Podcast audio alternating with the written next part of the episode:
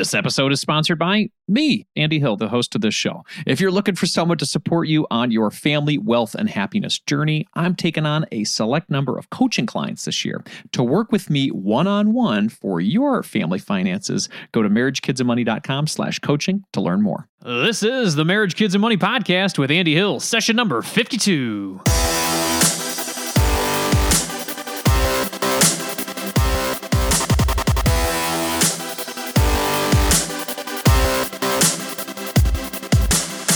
Show is dedicated to helping you strengthen your family tree and live financially free. Thank you for joining me today, everybody.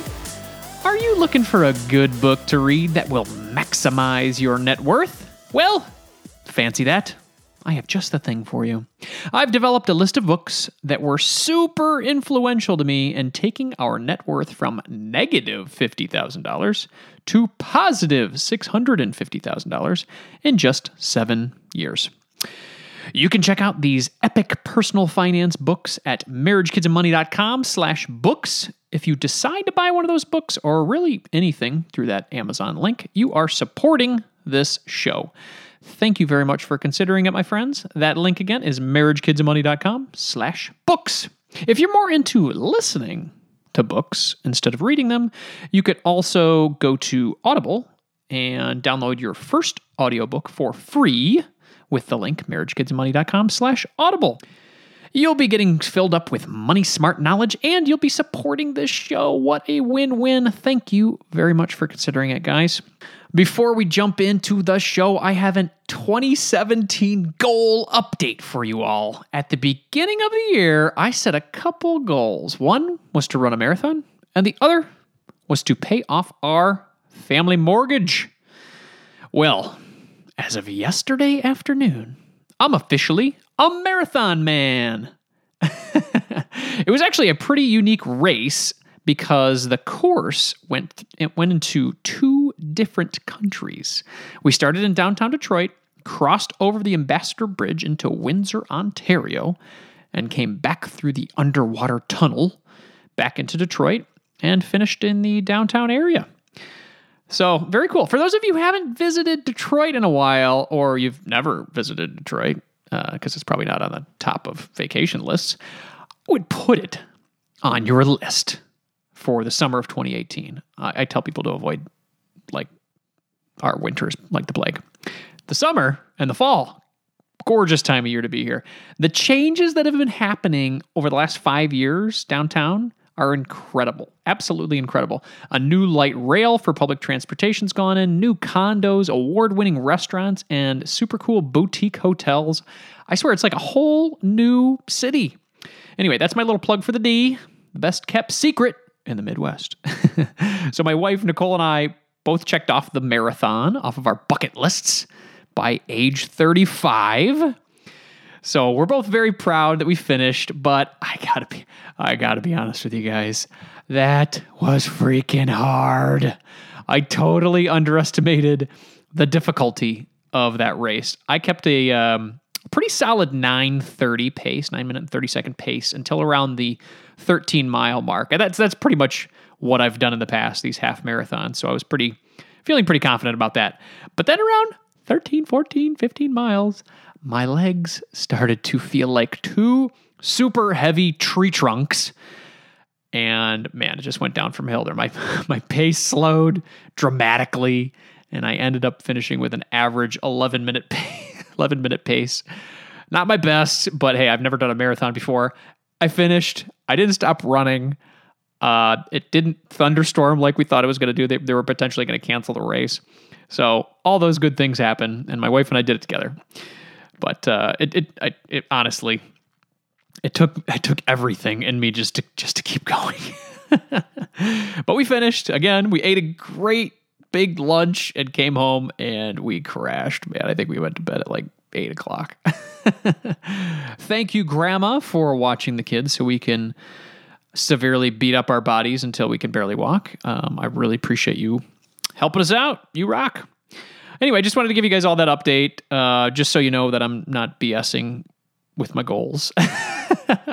I share because I want you guys all to hold me accountable too. So I really appreciate that. Thank you. Okay, let's crack into today's show. Increasing your savings, making more money, and amassing wealth can have a huge impact on your personal finances. Your wealth can allow you to buy things that bring you a lot of joy. It can allow you to experience incredible vacations, and it can even allow you to create more free time for yourself. For some people, building wealth isn't just all about personal enjoyment, it's about leaving a legacy for your family. Nicole and I aren't quite at the spot where our kids' college is completely taken care of, or we haven't set up an account for them when they get to adulthood for, I guess, those extra things in life. But we sure would love to do that someday. We just want to make sure our retirement goals are set first. Because as you've probably heard, there are no retirement loans. At least at least as as I know. but it's never too early to learn about these options we'll have in the future for taking care of our Zoe and Calvin and continuing a strong legacy for our family. After all, the theme of this show is about strengthening your family tree. That way, the Hill family and all of your families can grow, prosper, and hopefully leave the world a better place than when we found it. On the show today, I've invited a family focused financial planner that is going to be discussing smart, tax efficient options for securing our family's legacy. Cameron Hendricks is a certified financial planner with the advisory firm Financial Symmetry. Cameron works with a variety of clients to help them secure their safe retirement and make plans for the family's future. He recently wrote a book called Where Family and Finance Meet. I had a chance to get that book and read through it. Great read. It focuses on how we can align our finances with our family values, which is super appropriate for this conversation we're having on the show today, as well as this overall family focused podcast. on the show today, Cameron and I discuss how we can plan for our kids to go to college, why cash might be the worst gift you can give your kids. Very interesting. And lastly, what tax efficient routes are available to leave the best legacy for our children. If you're interested in leaving a legacy for your children but don't know some of the best routes to get there, join us for the next 30 minutes. I learned a lot from Cameron, and I know you will too. Without further ado, let's learn the ways of family focused financial planning with financial symmetry advisor Cameron Hendricks. Welcome, everybody. We've got an excellent guest today, Cameron Hendricks. How's it going, Cameron? Hey, Andy, good. How are you doing? I am great. I'm great. Cameron, can you tell us a little bit about yourself? Yeah, absolutely. Thanks for having me, Andy. Uh, my name is Cameron Hendricks. I'm a certified financial planner uh, at Financial Symmetry, which we're a independent RIA in Raleigh, North Carolina. And I uh, recently authored the book Where Family and Finance Meet. Um, so really excited about that. And uh, actually, that book's got a little more meaning to me now as – um, I just found out uh, my wife and I are expecting twins at the end wow, of the year. Wow, that's great yeah. news, man! Congratulations. That's yeah, huge. thank you. Very thank cool. You. So, What's the due uh, date? Uh, it should be around Christmas, actually. Oh, um, that's great! What an excellent yeah. Christmas present. Yeah, absolutely. so definitely the whole family finance thing's taking a new meaning for me. Wow. Yeah. So so you launched a, a book in 2017, and now you're you're creating a family of four all in 2017. That, oh my god. That's right. That's right. We're doubling all at once. We've been well, busy. That is great news, man. That's great. And and you even have a, a dog Charlie as well, right? Yep, yeah, Charlie's in the mix. Uh, so we're having two twin boys. Uh, so my wife's going to be a little outnumbered with all the boys in the house. well, that is great news. That's a great way to start off the conversation. So tell us a little bit about what Where Family and Finance Meet is all about, your new book. Yeah, it's uh, it's about um, really what I call the family focused individual. Um, so what it what it is is it I go through various financial planning topics and talk about how uh, that fi- family finance uh, focused individual can um, really use their finances to best benefit their family. Uh, so the direct impact with uh, using their resources uh, to benefit their family now and in the future. Excellent. Well, you've obviously got a, a, a growing family yourself. Um, but as you were thinking about the book and, and, and planning for it, what, what, what inspired you to, to write the book? Really, it's my experience meeting with clients. You know, they come in with different aspirations and big financial decisions to make as far as, uh, you know, should I retire or uh, should we be buying a new house or saving for our kids' college? And really, it kept coming back to this driving factor that family was um, you know what they were going to base their decision on. Uh, so I thought that that was uh, really important. It resonated with me, and I wanted to help kind of bring it all together um, for these clients and others that you know kind of thought the same way. Uh, so I decided to put it all down in a book. Well, that makes a lot of sense. Obviously, a lot of the big decisions that we have in our lives, especially with regard to our money, all have family uh, associated with them. So I, I, I, had a chance to, to read your book, and thank you so much for sending it to me. I really appreciated that. Um, I wanted to go through a couple high level areas of the book to really draw out some great knowledge for people and, and actually some interesting topics for me that I was um, viewing for the first time or, or some you know some different types of ways of looking at things. So if you're okay with it, just want to open up the cr- crack open the book a little bit and uh, and, uh, and and share some knowledge. So yeah, let's do it. Excellent, sir. So uh, retirement planning, you had a very interesting way of engaging people with regard to their retirement. We talk about retirement and it's just sort of like almost this ethereal way. You know, uh, when I'm retired, I'm gonna relax and I, I you know, I'm, I'm I'm gonna just go golfing and and be happy, right? Uh, but you you ask these three probing questions uh, about retirement to get people to think a little a little harder about really what they want. Would would you mind taking us through a couple of those those, those three questions and then I guess just tell us what the point of that exercise would be? Sure, sure. So with retirement, you know, it we see on TV or wherever, you know, kind of the sandy beaches and the golf and you know every day kind of thing is kind of like an extended vacation, which that very well may be what you're kind of looking at retirement as, um, you know, being in your future. Uh, but what I tried to do was provide these questions to get the reader to start thinking about what they truly want their retirement to look like. And basically, what I mean there is how do they want to spend their time, how they want to spend their resources in retirement. Uh, so I go through these questions. Um, the first one being, you know, just why do you want to retire?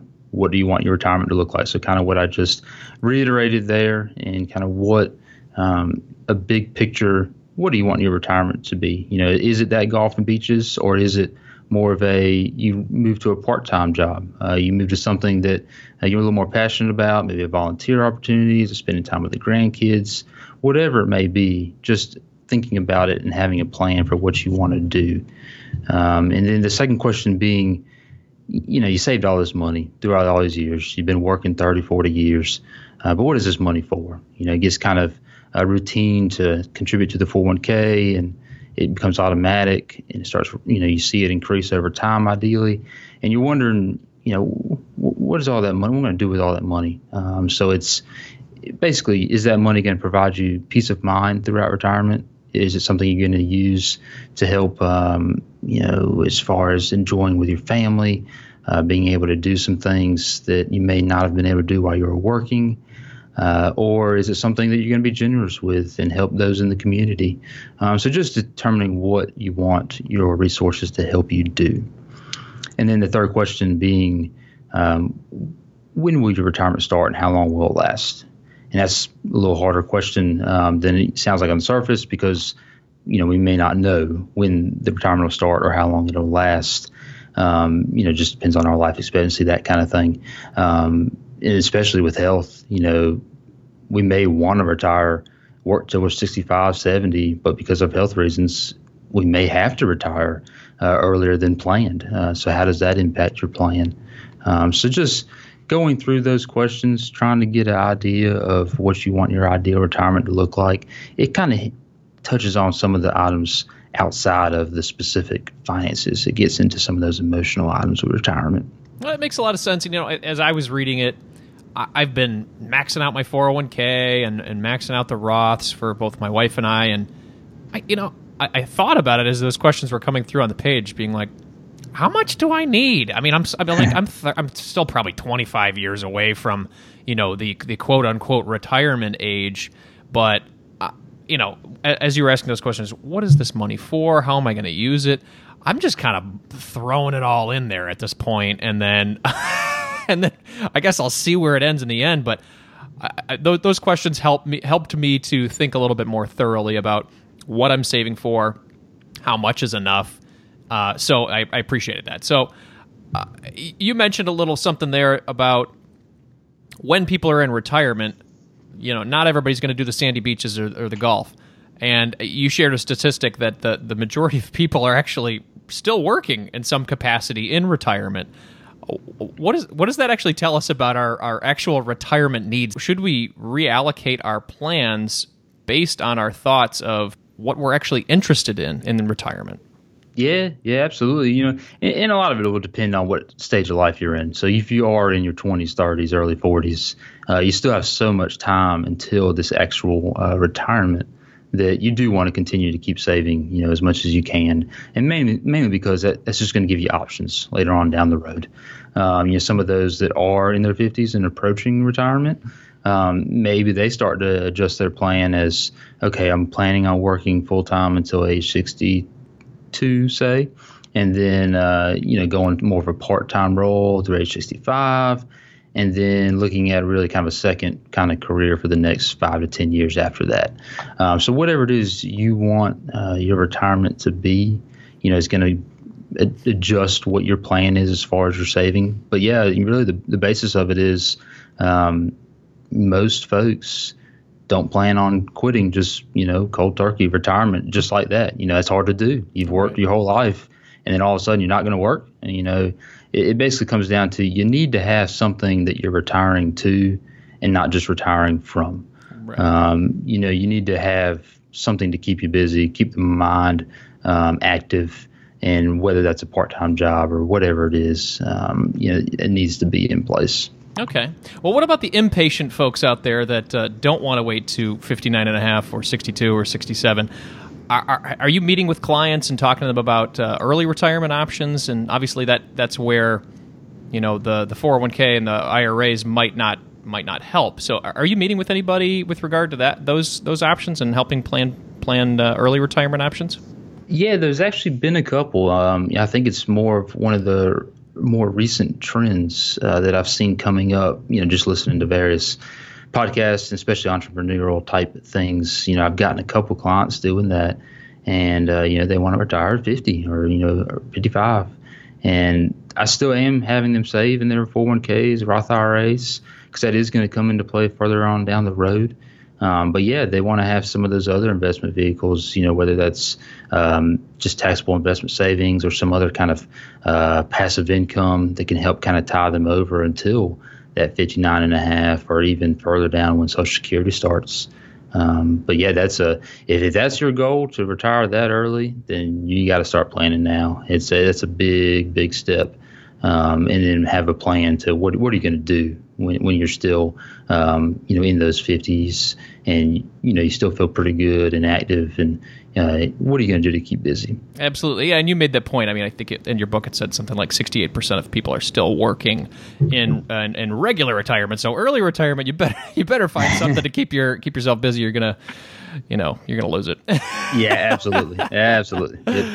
Well, cool. All right. Well, um, you you mentioned one section in your book uh, about gifting. This was very interesting to me.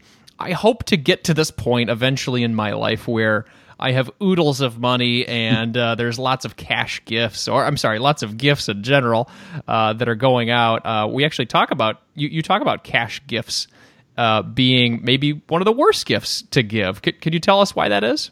Yeah, I mean every, everybody loves to to get cash, so it sounds kind of funny. Um, and of course, we would all accept that you know as cash as a gift. Um, but from the the person giving uh, the gift, it's actually uh, really from a tax standpoint, it's just not the most efficient manner to go about uh, giving a gift. Um, you know, there's more uh, tax efficient ways to do so, such as giving some of the stocks or uh, mutual funds you have in your portfolio as a gift. Um, you know, whether that be directly to uh, an individual or to help them pay for uh, college for, per se or um, you know, some other item, you know, wedding or something like that coming up.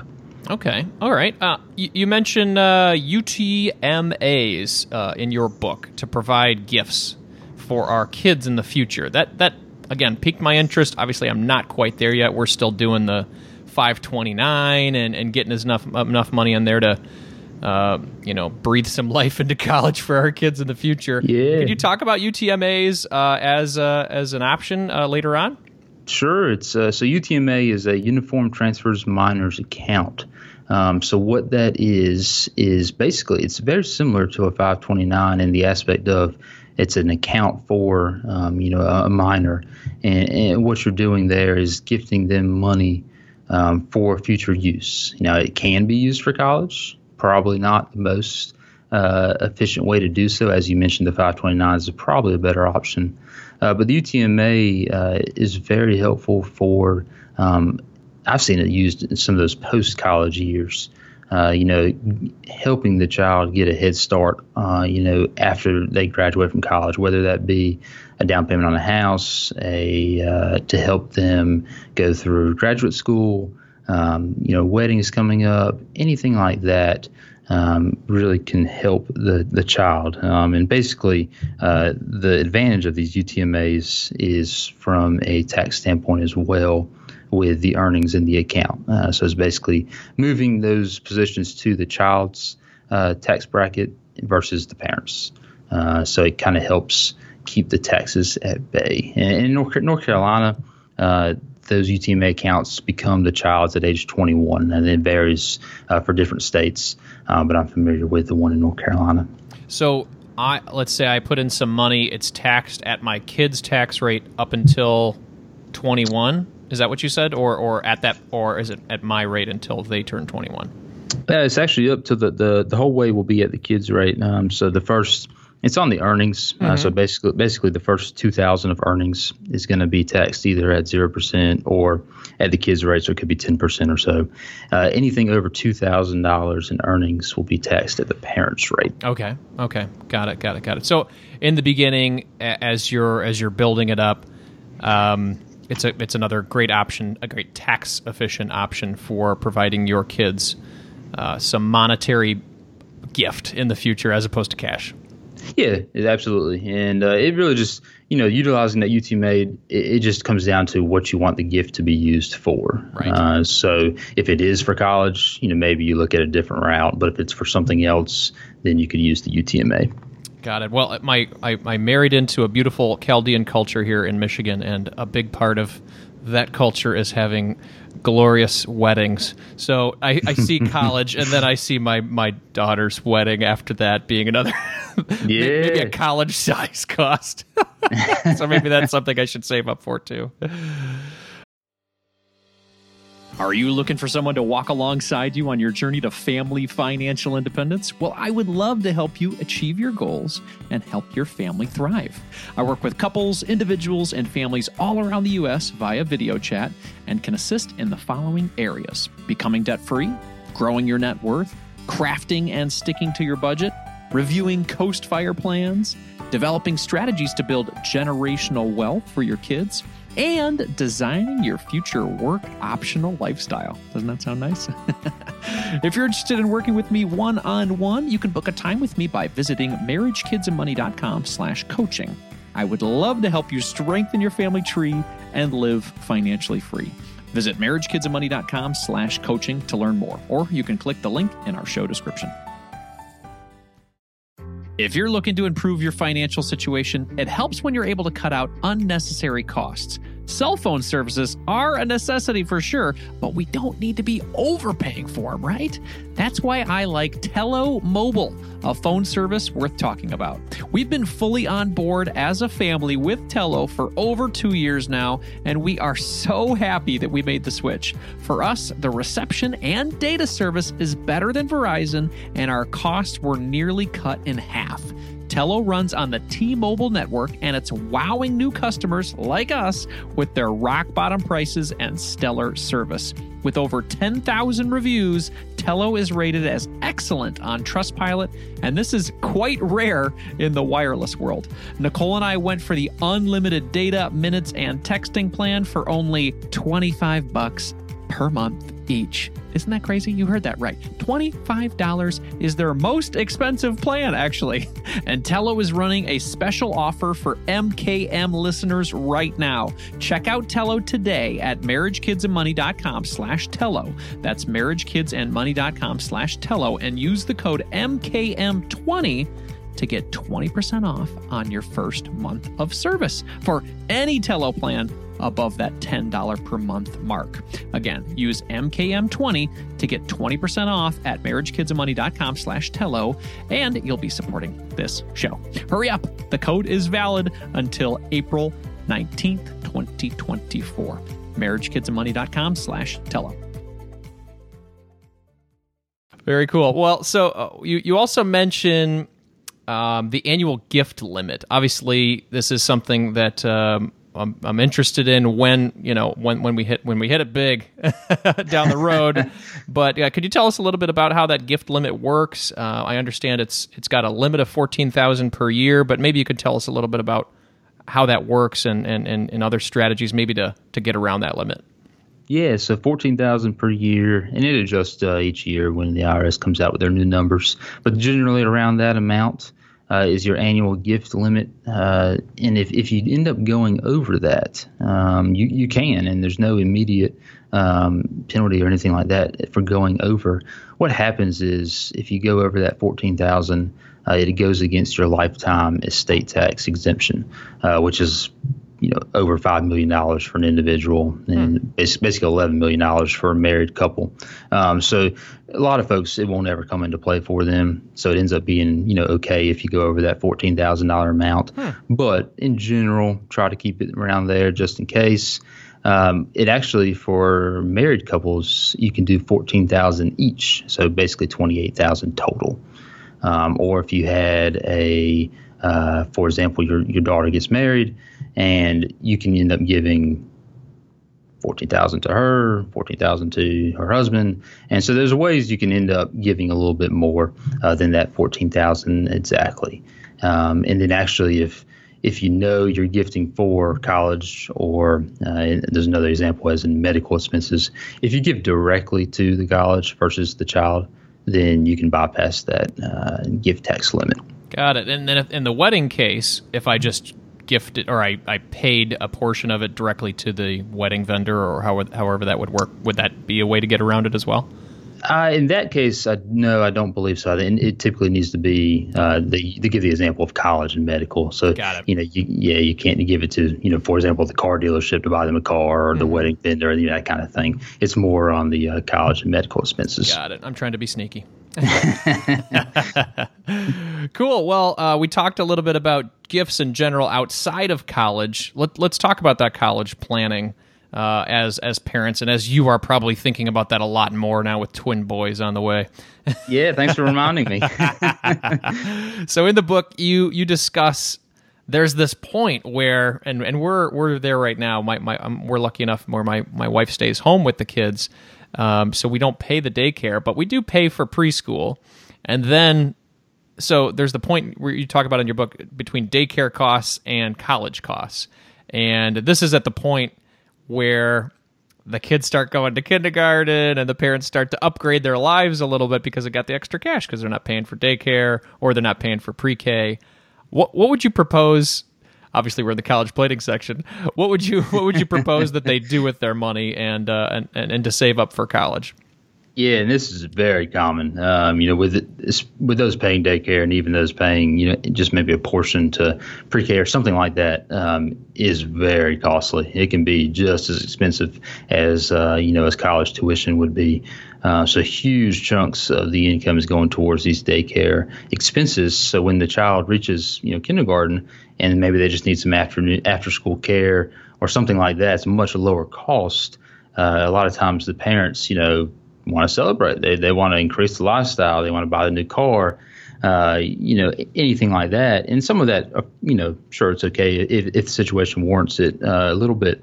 Um, but in general, what I would recommend is just keep the same standard of living. You know, use those costs that you were going towards uh, the daycare and just put that into your 529 savings for college. Um, if you need to catch back up on some of your own retirement savings, that also would be an option. You know, so you you weren't able to really save for for, for your own retirement while the kids were in daycare. You know, you're looking to move some of that money there and keep your lifestyle the same. Uh, so you're not having that lifestyle creep, um, which will detriment your savings. Excellent. And and and starting early. I mean, if you don't have a ton of money, at least try to start early, right? I mean, because compound interest in your favor that way. Oh, it's huge. Yeah, it's. I mean, it's it's, it's a wonder. It, you know how that happens. It's just amazing. Uh, so starting as early as you can, um, even if it's not a big amount, uh, then that's what you should do. Excellent. Yeah, you use the the penny methodology in your book, where uh, a penny doubles oh, every day for thirty days, and uh, obviously it's a you know hyperbole of an example, sure, but sure. at least it shows how compound interest can can make a big difference. And at the end of the thirty days, what is that like five million bucks or something like? Oh that? yeah, yeah, it's crazy. Yeah, so it's, you know you would never would have guessed that. I think the the question is, would you rather have a penny doubled each day or a million dollars? And you know the penny doubled each day ends up being um, quite a bit more than that million dollars after the month. So compound interest, everybody, get started early and uh, you know get it going, especially for for college because it's not it's not getting any cheaper. No, yeah. All right, cool. So you, you mentioned uh, in your book that there are you have some clients that are paying off their student loans and at the same time contributing to a 529 plan for ki- for their kids. That that statement just sounded like insanity to me that that college payment in some form can happen for what seems like 30 or 40 years. oh there, yeah. is there any way that people can get out of this insanity trap? it, it's it's tough. It's a tough situation to be in. Uh, you know, typically what I'm seeing is uh, it, the amount of student loan debt that folks are uh, leaving school with now. They don't want that for their own children. Uh, so as they're paying it off, they want to help save for their children's college, so they don't have to go through that. Because uh, it does uh, end up uh, hindering, you know, you getting started on saving for your long-term future after retirement, and just ends up being kind of a, a weight that drags you down. So you don't want your kids to have that as well. Um, unfortunately, it's, it's one of those things where you really just got to buckle down, have a plan to pay off those student loans so that you can start doing some other things uh, with your resources. Um, so, you know, if you once you have a plan and get get control uh, of those student loans, then you can look at saving for uh, your kids' uh, college as well with that 529. Um, but that's generally going to be the second focus after your own finances. Uh, one thing that I have used that I think is very helpful uh, is the Roth IRA, uh, which uh, in normal terms, you're thinking of it as a saving for your own retirement, uh, which that's the uh, you know the plan for that. But if needed, you could use some of those contributions to pay for your kids' college. Um, so you could kind of, it's kind of a double whammy. Um, it kind of helps you and your kids. Um, but if you're say your kids end up getting scholarships or um, going to a lower cost school and you don't need it, then it's still there for your own retirement.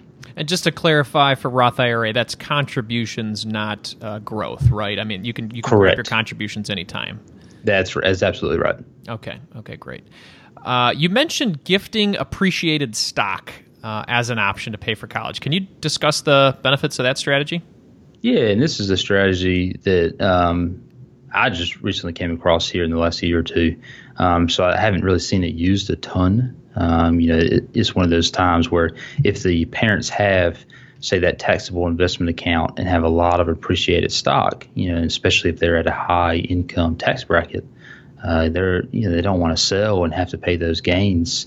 Um, so there's a strategy very similar to um, how the UTMA works uh, with gifting that appreciated stock to the child, so that the child can then go on and pay for their own college. Hmm. Um, so they can sell those because the basis transfers over to the kid, and they can go and sell that stock and help them pay for college. And you know, if they're working and a few other things, they can actually end up taking some of the college tax credits themselves. Um, so it's it's an interesting uh, concept. Um, it, I haven't seen it used on a full force yet, as far as you know, a lot of people doing it. Uh, but it is out there for some of those in the very high tax income brackets. Yeah.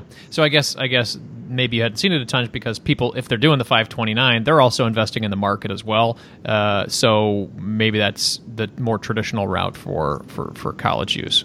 Exactly. You know, I think you know, it, traditionally it's the 529. So if you're doing that, that would work. But say your kid, you know, gets to that sophomore, junior year in high school, you realize you didn't save enough in the 529, but you've got great income and great savings elsewhere. Hmm. Then this could be a strategy that comes into play to kind of help you in that last minute college uh, planning. Great, excellent. So if you transfer it to your child, the taxes aren't actually hit until they are sold and your child's pretty much at a lower tax bracket at that point anyway. Is that, is that exactly okay? That's that's the thought process. Yes, got it, got it. Okay, that makes a lot of sense. I mean, that's yes, that's, that's one of the biggest costs is taxes, right? I mean, taxes can can take a big bite. Oh yeah, yeah, absolutely. So it's taxes that they touch every aspect of financial planning. So I have a whole tax chapter in the book, but really I talk about taxes every single chapter just because it's such a big uh, factor. And there's so many um, different ways that you can be more efficient with your taxes. Um, so that's where I, I, you know, a lot of people uh, that's that resonates with them. That their ears perk up when you say tax savings. Excellent. Well, I mean, with anything in life, whether it's with your health uh, or, or, just you know your relationships, um, or definitely your money, having a partner or a coach or somebody that can, you know, move you along uh, is is invaluable. So I wanted to talk a little bit about having a financial advisor. I know that's what you do. You share a statistic in your book uh, from Vanguard saying that working with an advisor can save you up to three percentage points of net value. Can you talk about how that's possible? Yeah, yeah, absolutely. So it's a, it's a study done by Vanguard. Uh, it's been out for a few years now, and there's other companies that have done similar studies as well. But the, the whole premise of it is getting behind the um, basically the the, the uh, behavior gap between uh, someone doing the investments themselves or having that coach or financial advisor helping them along the way.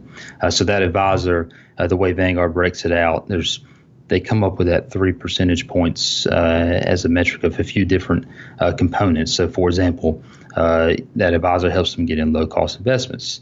Uh, they give them appropriate asset allocation, regular rebalancing, a withdrawal strategy, helping allocate between, say, their taxable account, their 401k, Roth IRA. All those items plus the biggest one being just helping them adhere to their financial plan. Uh, so making sure that they stick to uh, the plan that was put in place that helps meet their goals and objectives. It's helping them not panic when the market uh, struggles and goes into turmoil. Uh, so that is actually one and a half percent is what Vanguard says of that three percent is the advisor helping um, you know, the, the individuals stick to their plan. Hmm. Uh, so they they, give different allocations to, to each uh, item, but that ends up being the biggest one. So if you don't have that coach, you don't have that somebody that's sitting there with you when the markets have a tank and then they go back up, and you're feeling like selling. Uh, that's that's where a lot of the savings come from. It's it's having having the ability for somebody to say, "Calm down, everything's going to be fine. You're in it for the long term." Definitely, definitely. It's it's it's uh, it's you always think that you can do it yourself, and it's uh, when the time actually comes and it's your money on the line. Uh, it helps to have that um, you know that partner in place that's uh, helping you um, revert back to your financial plan and thinking of the bigger picture than what's just happening now in the news. Uh, it makes a lot of sense, especially with the 24-hour news all the time saying that the, the world is falling or the sky is falling. right, right, exactly. All right, cool. So uh, let, us say people might have an interest in working with a, a, C, a CFP, certified financial planner like yourself. Could you talk a little bit about how the, the payment models work? I know there's you know percentage of, of assets under management and fee only. Could you explain what those even mean for people? Sure, sure.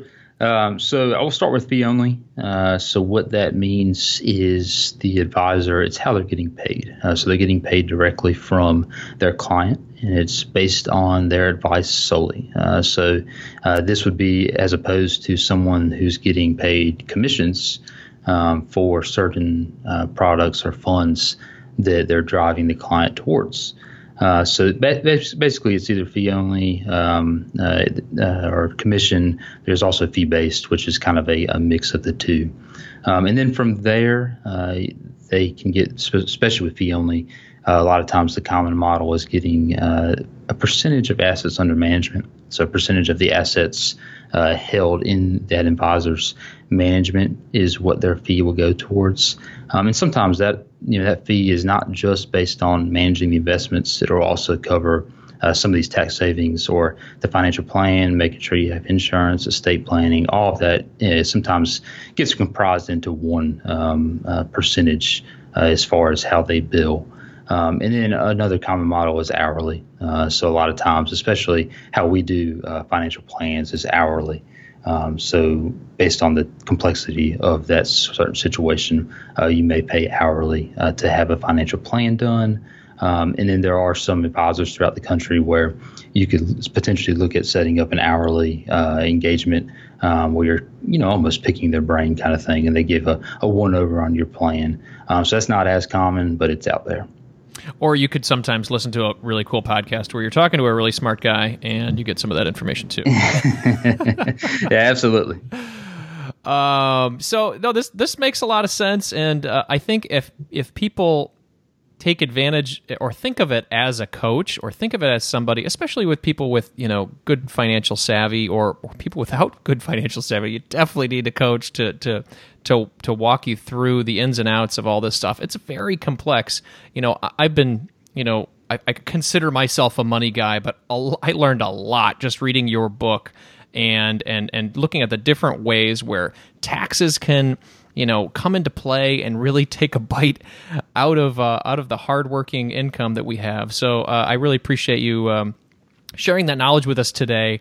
I, I, wanted to ask a little bit about. Um, you know, as you're going through making recommendations for your clients, I've been reading a lot and and, and, and investing in personally myself in a lot of index funds uh, because they seem like just sort of a, a, safe way to get it done at a very low cost. What are your thoughts of being a, a CFP around index funds? Yeah, yeah. So index funds are definitely known for their low cost, uh, kind of passive nature, where they're going to follow the market. Um, so it's certainly a, a, tool that we use. Um, we also use other, you know, active funds as well. Uh, but passive income is uh, passive um, um, investments uh, in these index funds uh, has become very popular. Uh, in the previous years, you know, the, the transfer of funds from active over to index um, funds is is huge. Uh, so it's definitely a route that folks are going. Um, it, it, kind of, you know, you get your 401k and you got 25, 30 different options. You don't know where to start. You know, there's different uh, funds in international or U.S. small cap, and it's kind of overwhelming. so a lot of times using the index funds could be a way uh, to kind of you know you, you, set it up so you got some in U.S., some in international, et cetera. Um, you know, based on your specific situation, um, but you kind of put it in that index fund, and then it, you'll mimic the market is what your uh, returns will look like. Excellent. Well, um, I wanted to ask you outside of your outside of your book that you have, which I which I'll definitely include in the show notes for everybody to uh, take a look at. Do you have any other books that were influential to you as you were, you know, getting started with your your journey and being a, a you know a new father or outside of college that got you excited about finance? Yeah, yeah, actually. Um, so I'll give you two. Uh, so um, I actually have become a, a huge uh, reader in these financial books here in the last couple years. Uh, before that, though, um, you know, I, I, wasn't as into it, and I was certainly missing out. Uh, but I'll give you two that I've read here in the last year or so that I really like. Uh, one being uh, "The Behavior Gap" by Carl Richards. Uh, so it actually it reiterates a lot of that stuff that we talked about with the Vanguard study earlier, mm-hmm. as far as uh, the behavior gap um, between, um, especially the returns you'll see from the individual investor versus the fund itself. Uh, so I think it's a very um, uh, comprehensive read and a pretty uh, you know straightforward read for especially a new uh, investor to look at that, that uh, behavior gap and kind of learn what that's all about. Uh, the other book really um, hits on a lot of the points that I touched on in my book. so this one is called The Legacy Journey. it's by Dave Ramsey. Um, so he uses this book to really um, engage the reader in leaving that lasting impact, uh, whether it be financially um, or just um, other lessons or uh, opportunities that uh, you want your uh, children and, and their children to learn from you uh, going forward. So you kind of you leave that legacy for the uh, the next few generations. Excellent. Well, I love that general thought of of all the hard work that we're going to be doing for our lives being something that our families can benefit from. I, th- I, think that's fantastic, and I love that sentiment that you have both in your book and and, and I've also read Legacy Journey. It's a it's a great uh, it's a great book, and I've I've appreciated Dave Ramsey's work uh, for a long time as well. So, um, we so I wanted to ask you, we're, we're kind of wrapping up right now. I wanted to see if you might be able to leave one thing. We talked about a lot of different areas today. we talked about retirement planning, gifting, college planning, uh, overall, just understanding how, how to work with a financial advisor. What's one thing that we could leave the listeners with today that they could do today, some actionable advice uh, that they could improve their financial situation and leave a good legacy for their family? Yeah, so, so you're definitely right. There's a lot of stuff covered, um, and sometimes it you got to get that one thing that really is going to have the most impact for you. Uh, so the subtitle of my book is "How to Align Your Finances with Your Family Values." So I'd say that one thing is to determine your family's values, uh, whether you're a new family or uh, you know you're approaching retirement and you have a, a large family tree. Uh, it's determining your family values and then build a financial plan around those values. Uh, so it needs to be um, a, a, plan that helps you live the way that you want your family to live as far as utilizing your finances. Um, and it just takes sitting down and determining what those family values are.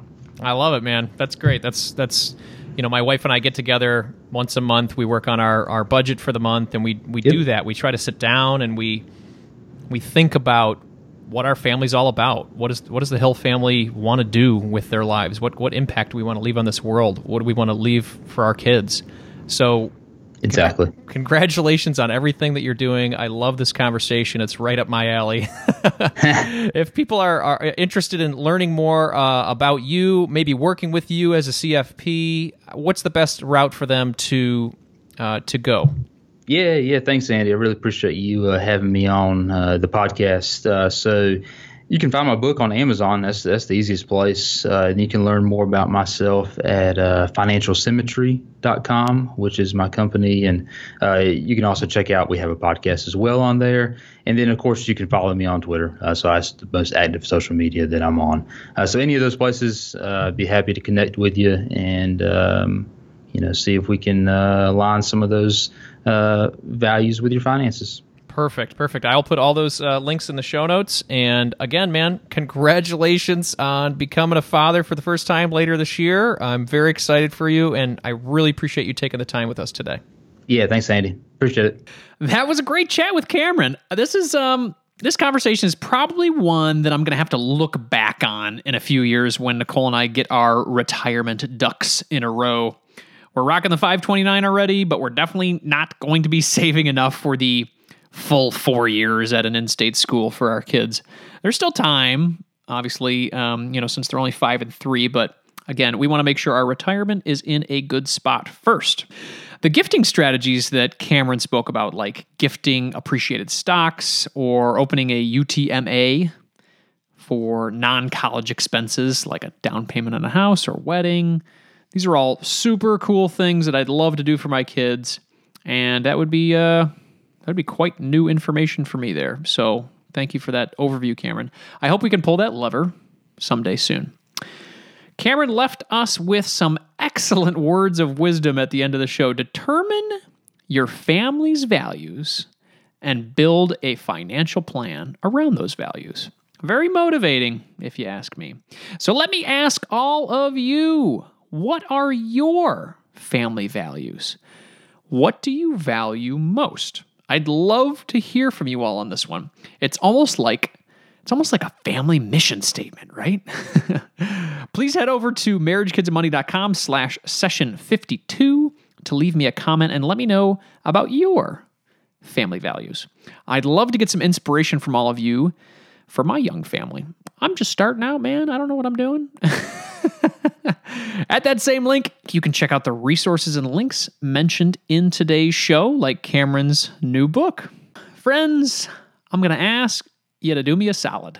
Connect with me on Twitter or Facebook today. I'm sharing a new podcast, a new blog article, and other personal finance gold every week on those social platforms.